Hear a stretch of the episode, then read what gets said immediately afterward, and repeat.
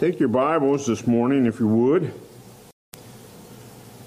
Turn with me to the book of John and chapter 4. Book of John and chapter 4.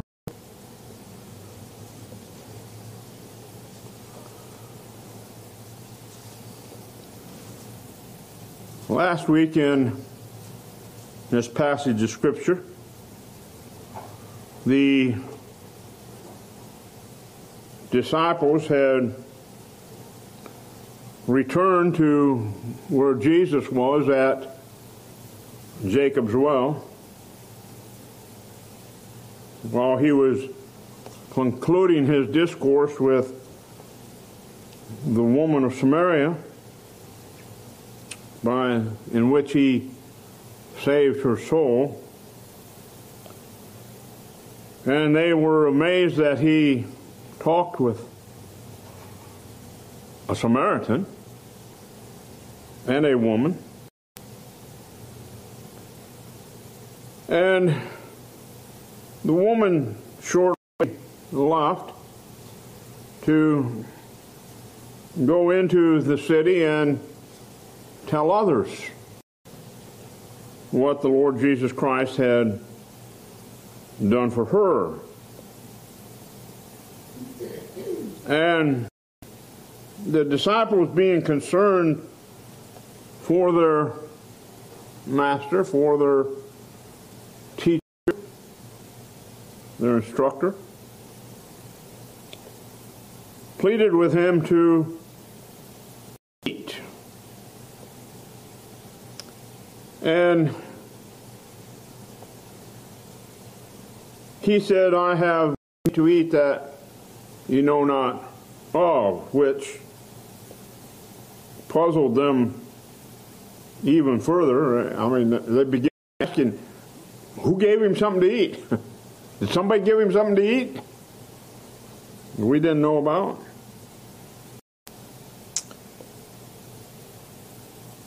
We concluded the thoughts in verse 34. Jesus saith unto them after this period of questioning, My meat is to do the will of him that sent me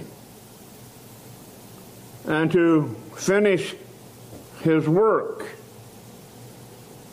But he didn't stop there. That wasn't the end of what he said to them. Yet it is my business, it is my food to do the will of the Father and to complete that will, that purpose for which he has sent me. Now look at verse 35. He continues to speak, say, say not ye, there are yet four months, and then cometh harvest. Behold, I say unto you, lift up your eyes and look on the fields, for they are white already to harvest.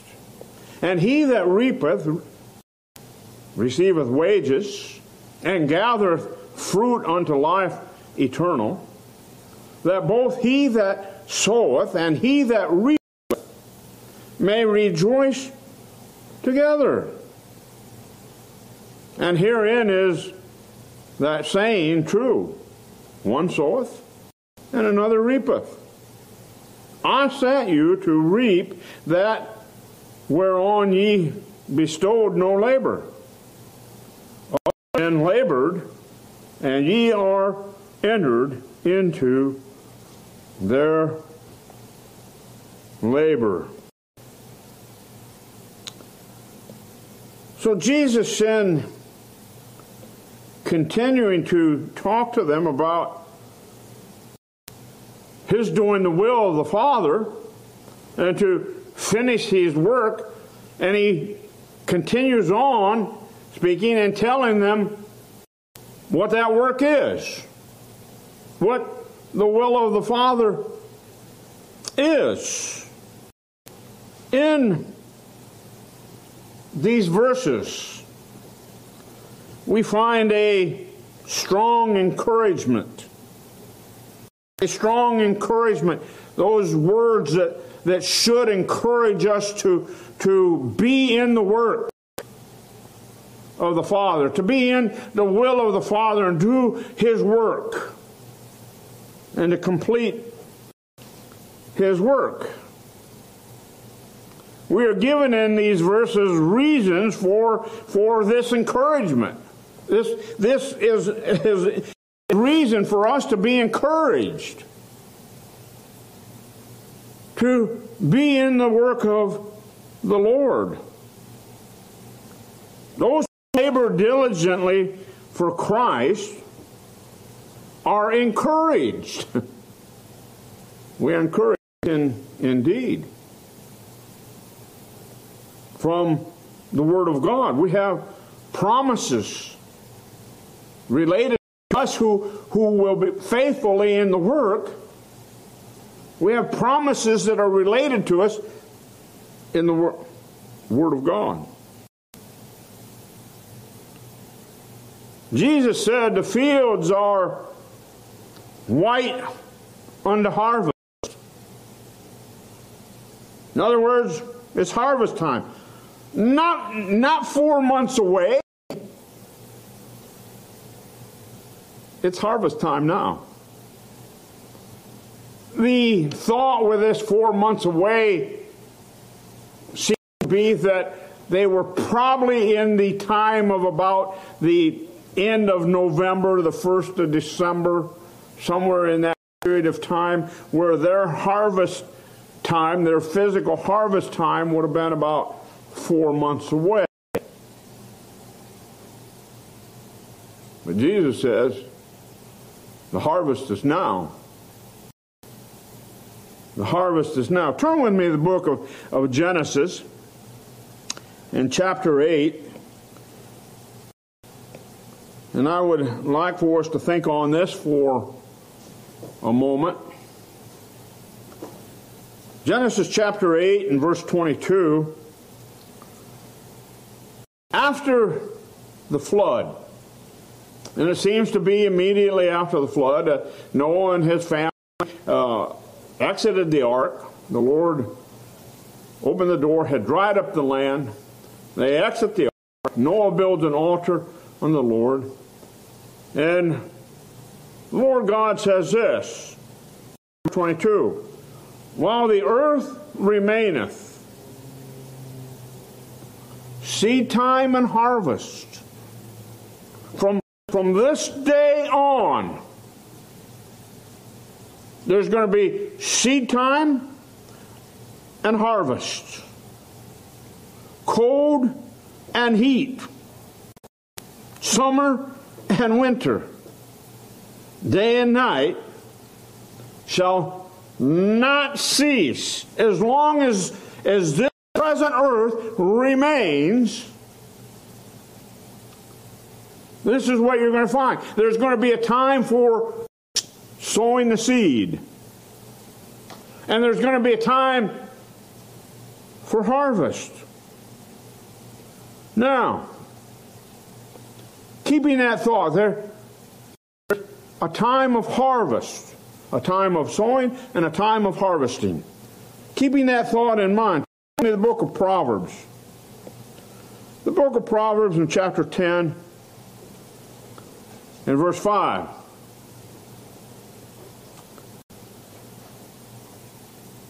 He that gathereth in summer is a wise son. Gathers. What, what is gathering?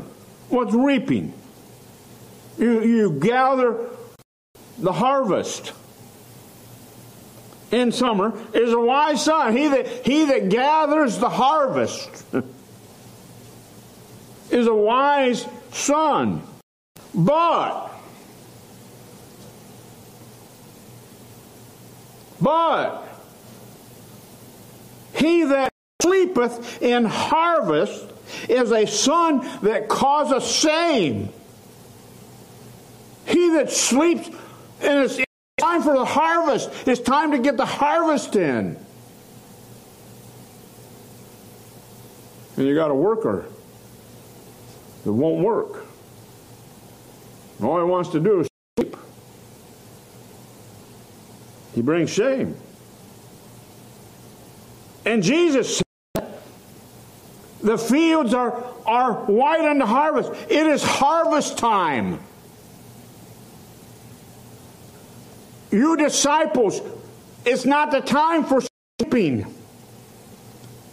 It's, it's, it's the time, Jesus said, it's the time to be busy about the Father's business. It's the, it's the time to be doing His will and bringing it to completion. Let me ask you this morning. Jesus said it's harvest time. Are you sleeping? Are you sleeping? Are we sleeping? For Jesus said it's the time of harvest. A wise son will be out there reaping. He'll be gathering in the fruit thereof. But a shameful son, a son that brings shame to the father, will be slothful. We see sleeping? Jesus said, the fields are, are white unto harvest. Uh, uh, they're, they're, it's, it's harvest time. Let's get in the fields. Let's get to the harvest. He said, Lift up your eyes. Look. Don't you see souls that are perishing, souls that are condemned, souls that are dying all around you?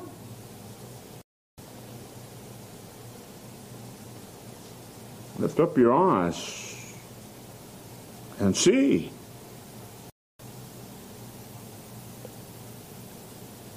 Says in verse 36 He that reapeth receiveth wages the reaper receives wages. The disciples, when they were harvesting, when they got reaping, they received wages. Just as, just as we hire, hire men to get the crops in, to get, help us get the fruits in to the storehouses. And we pay them wages. Our Heavenly Father pays us wages. He that reapeth receiveth wages, and gathereth fruit unto life eternal.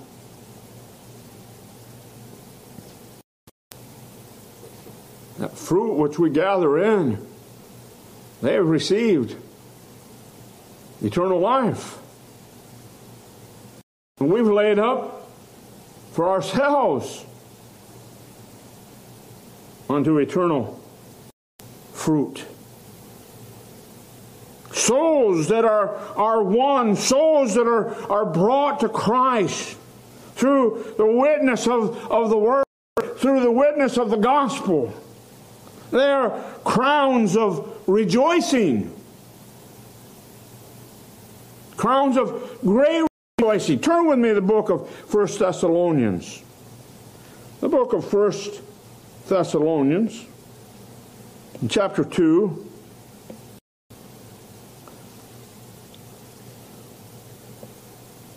And look with me here at verses 19 and 20 of chapter 2 of 1 Thessalonians. The apostle was led of the Spirit to say to the Thessalonians, For what is our hope? Or joy or crown of rejoicing? Are not even ye in the presence of our Lord Jesus Christ at his coming? What is our hope? What is our joy? What is our crown of rejoicing? Do we have any? Do we have any at the coming of the Lord Jesus Christ? Are there any of hope? of joy, crowns of rejoicing laid up for the coming of the Lord Jesus Christ. He said in verse 20, he said, For ye, ye, you Thessalonians, are our glory and joy. You're our reward. You're our wages for being faithful. Being faithful to minister the pure word of God, the pure gospel the Lord Jesus Christ. He said, There's a crown of rejoicing. You're, and you Thessalonians, and the Corinthians, and the Philippians, and the Ephesians, they were all his crowns of, of rejoicing that he was looking forward to. Jesus telling these disciples. He said, I am preparing you, and I have prepared you to be sowers and reapers. And I'm telling you, the harvest is, is here. It's upon us. There are souls to be reaped, to be brought in. He said, I am preparing you. I am and have prepared you to be sowers and reapers, to be fishers of men. At least four of the apostles, when he called them, that he called them to be fishers of men. Andrew and Peter, James and John were fishermen. And he says, Follow me, and I'll make you fishers of men. Fishing, fishing for the souls of, of men. Think about that. Think about, think about fishing, thinking about going out here to a lake and going fishing. And, and, and the fisherman always, always has hope. He has a good perspective hope that this is going to be a, a good day and he's really going to he's really going to catch some fish and bring some fish in.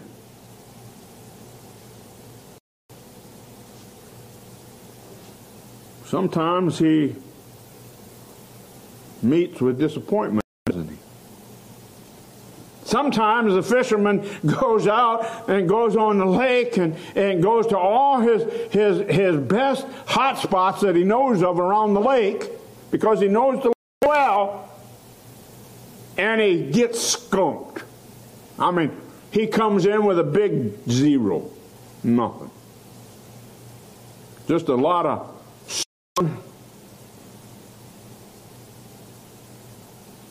But he had patience to endure, but nothing.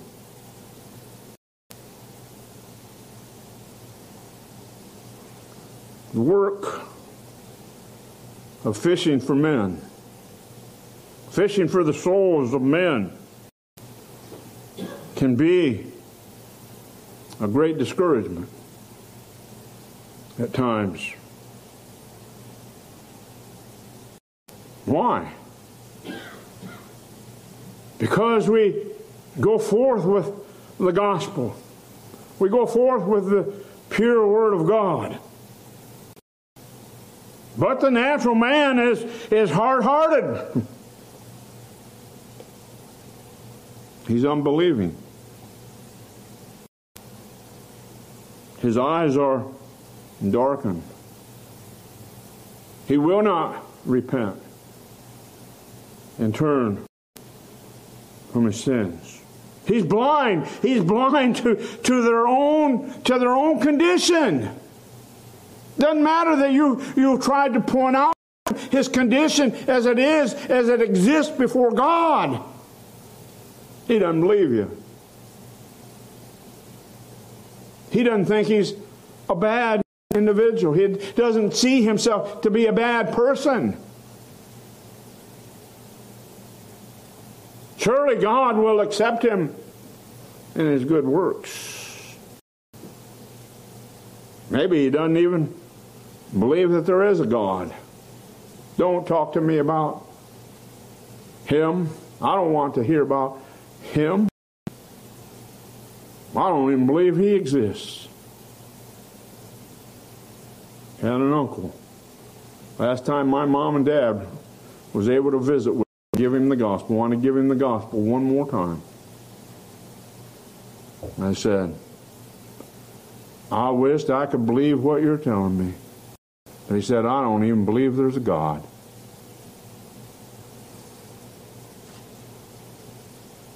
He died, as far as I know, in his lost condition. And he's suffering torment now, this very moment. They do not know that they're condemned. They're on the road to hell, to a lake of fire that burneth forever and ever. Turn with me to the book of Romans. Romans chapter 8. Romans chapter 8 and verse 7. This verse spells out their condition, their condition before God. Verse 7 of chapter 8 of Romans says, Because the carnal mind is enmity, the fleshly mind is enmity against God. The fleshly mind is an enemy. He doesn't, he doesn't like to retain God in all, all of his thoughts. And if he can convince himself there is no God, it eases his conscience. It eases his mind. Because if he convinces himself there is no God, then there's no life after death. There's no one that he has to give an account to. But God says there is life after death, after the physical death. For every man is born with a soul, and that soul is eternal. And it lives on. And it spends one place, uh, it spends, spends itself in one place or the other, either in paradise in heaven with the Lord Jesus Christ. That's the place the redeemed. The condemned spend it in eternal fire and brimstone His enmity against God. For it is not subject to the law of God, neither indeed can be. He can't be subject to it. He thinks he's a pretty good man under the law. In other words, he doesn't submit himself to the law of God, not as the law of God is and as it stands. Listen, till you have been out there fishing for the souls of men, you have no concept.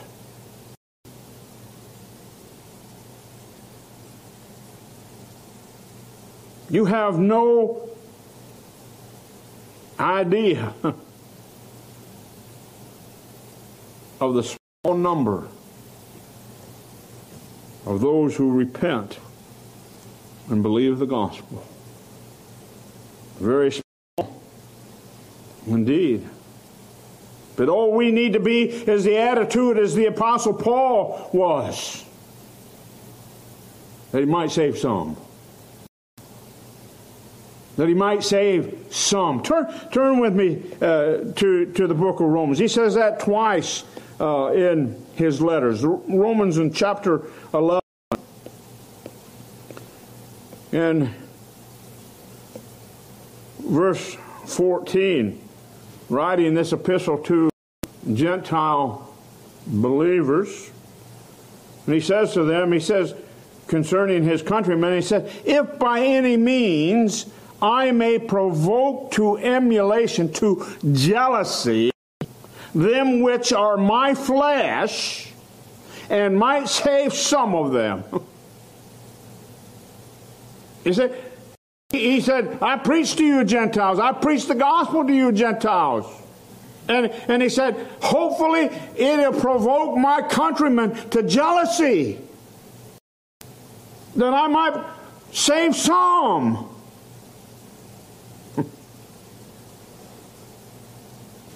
the ninth and tenth chapter begin of Romans begin telling us of his heart's desire and prayer to God for Israel that they might be saved. He said he even wished that himself could be accursed.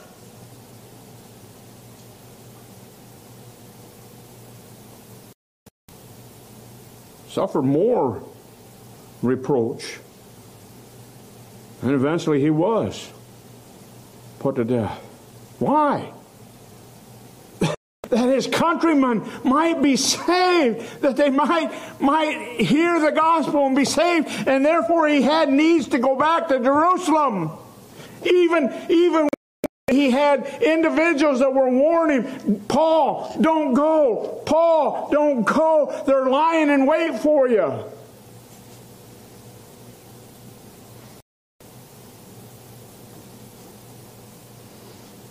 But his desire was that some some might be saved.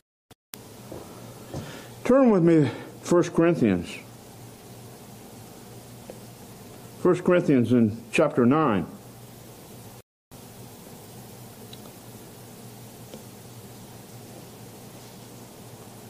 And look what he says in verse 22. He said, To the weak, became I as weak, that I might gain the weak. I am made all things to all men. Notice that. To all men. That I might by all means save some. he knew the masses weren't going to come. But his idea and his attitude was that some might be saved. He knew God had a chosen people. He knew God had an elect people. And he wanted those to be saved. He wanted to be the instrument used of God to bring about their salvation. Not everyone that is told about their great need pointed to Christ will believe, will repent, and believe. Turn with me the book of Matthew. The book of Matthew, chapter 7.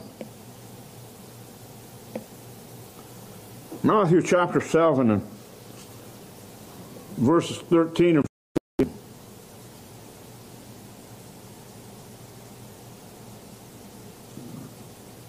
Jesus admonishes us, admonishes us here to enter ye in at the strait gate, enter in at the narrow gate.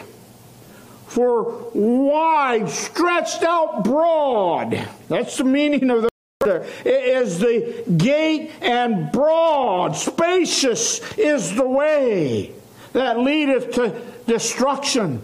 And many there be which go in thereat. They're, they're, they're the many, the multitudes are going in thereat.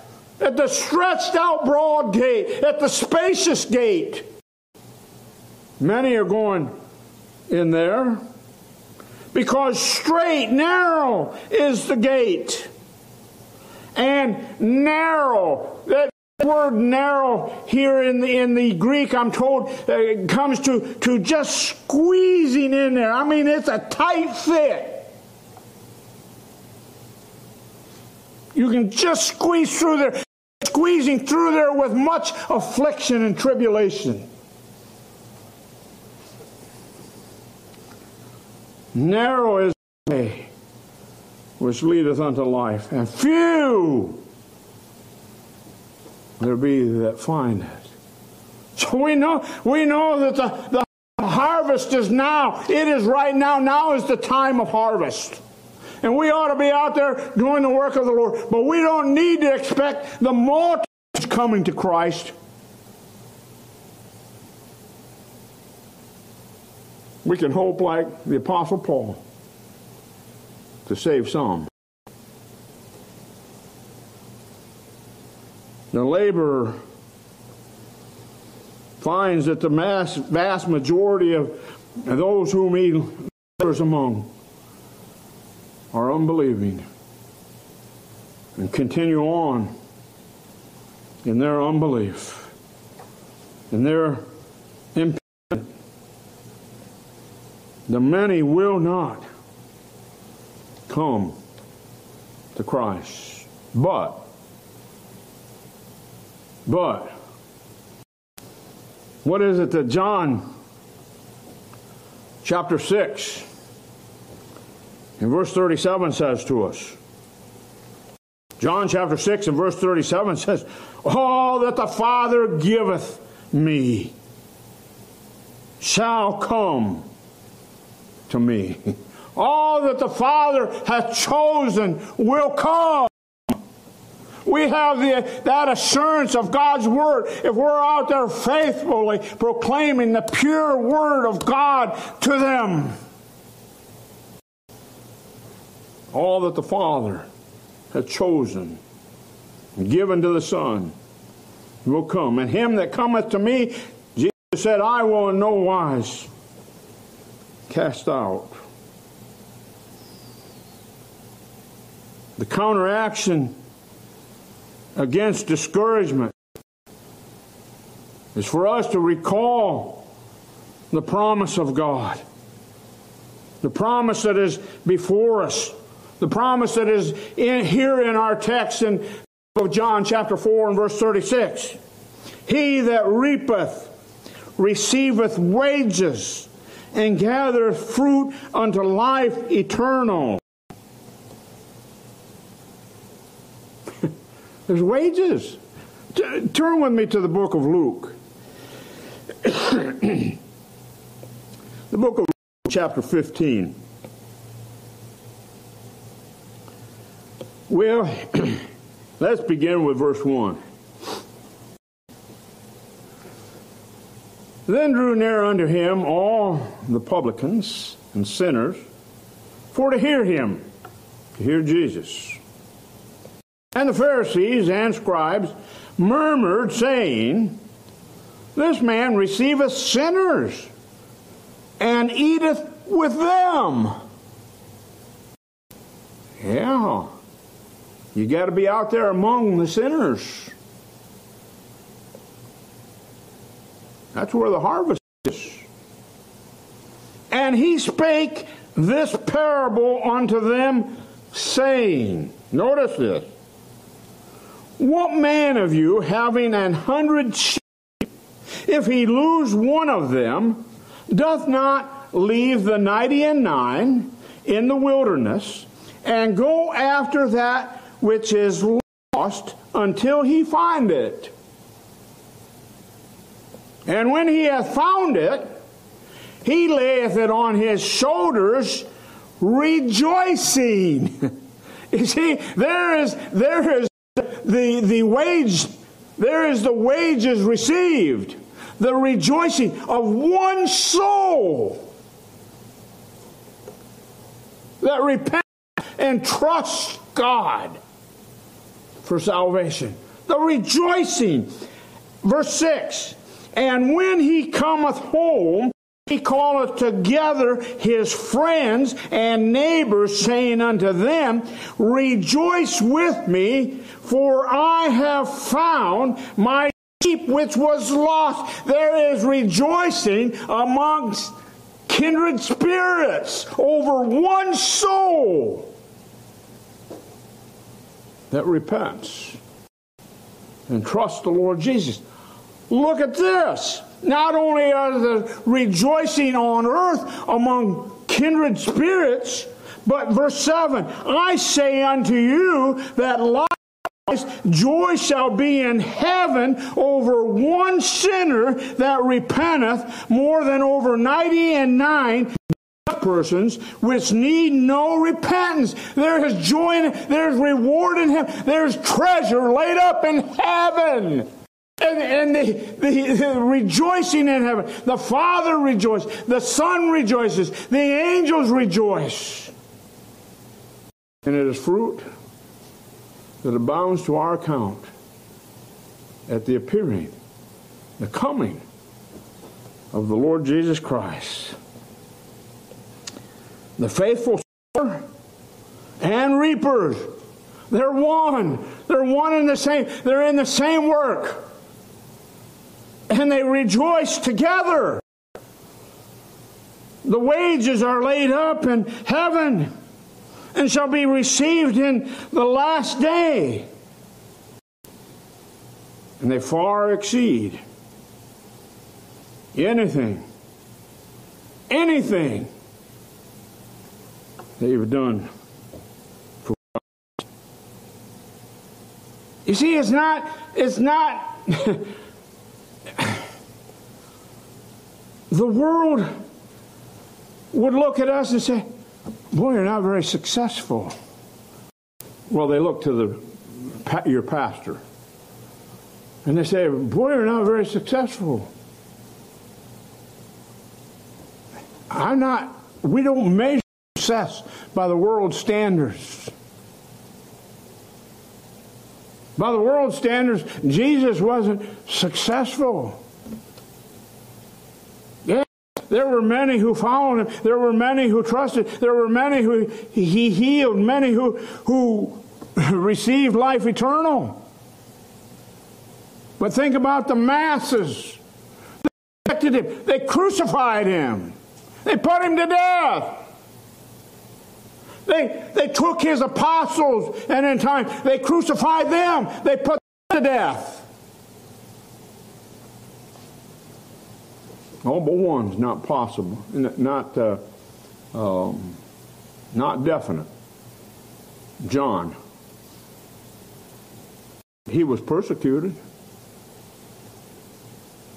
tossed in a boiling pot of oil.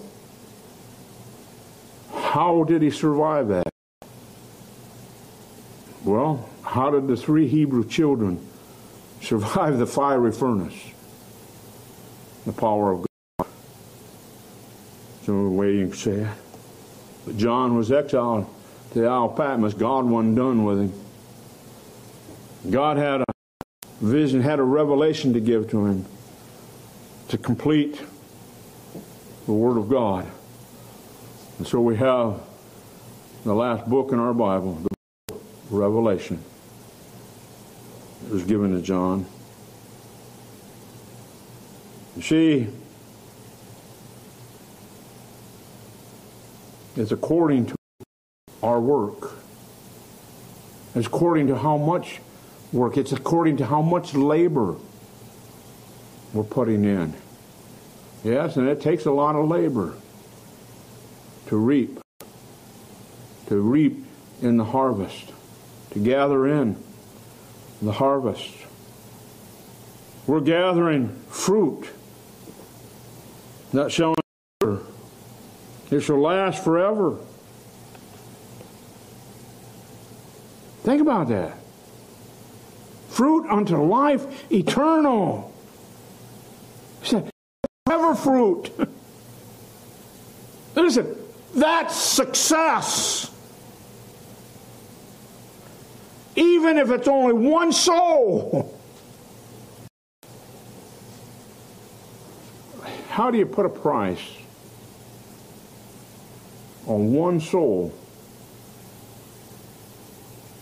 comes to Jesus Christ in repentance and faith. Doesn't that make it worth it all? There are wages. There are wages yet to be paid. Fruit yet to be displayed. Let us lift up our eyes and see. Let us go forth into the fields. For the harvest is now. Turn with me to the to Second Corinthians. Second Corinthians in chapter 2.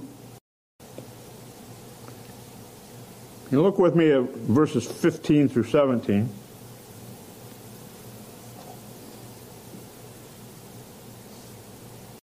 Spirit tells us here through the pen of the Apostle Paul, For we are unto God.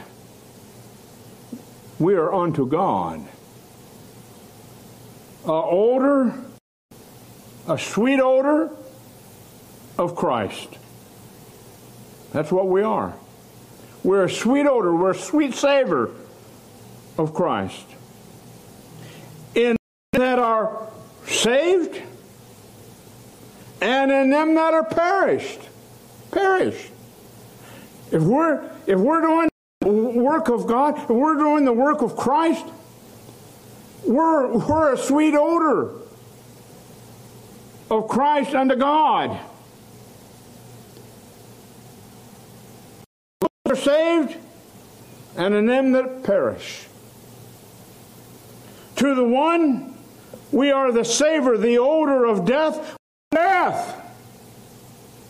And to the other, savor of life unto life. And who is sufficient for these things? For we are not as many which corrupt the word of God but as of sincerity, as of purity, the pure Word of God, but as of God, in the sight of God, speak we in Christ. We go forth with the, with the pure Word of God, the pure gospel of Jesus Christ. And unto some it is life unto life eternal. And to others, they continue on in their condemnation. They continue on in their road to death and destruction. But we done the will of God. Look with me the book of Psalms. Psalms in 126. In verse 6. Here's a promise, the promise to us. The promise to us labors of wages.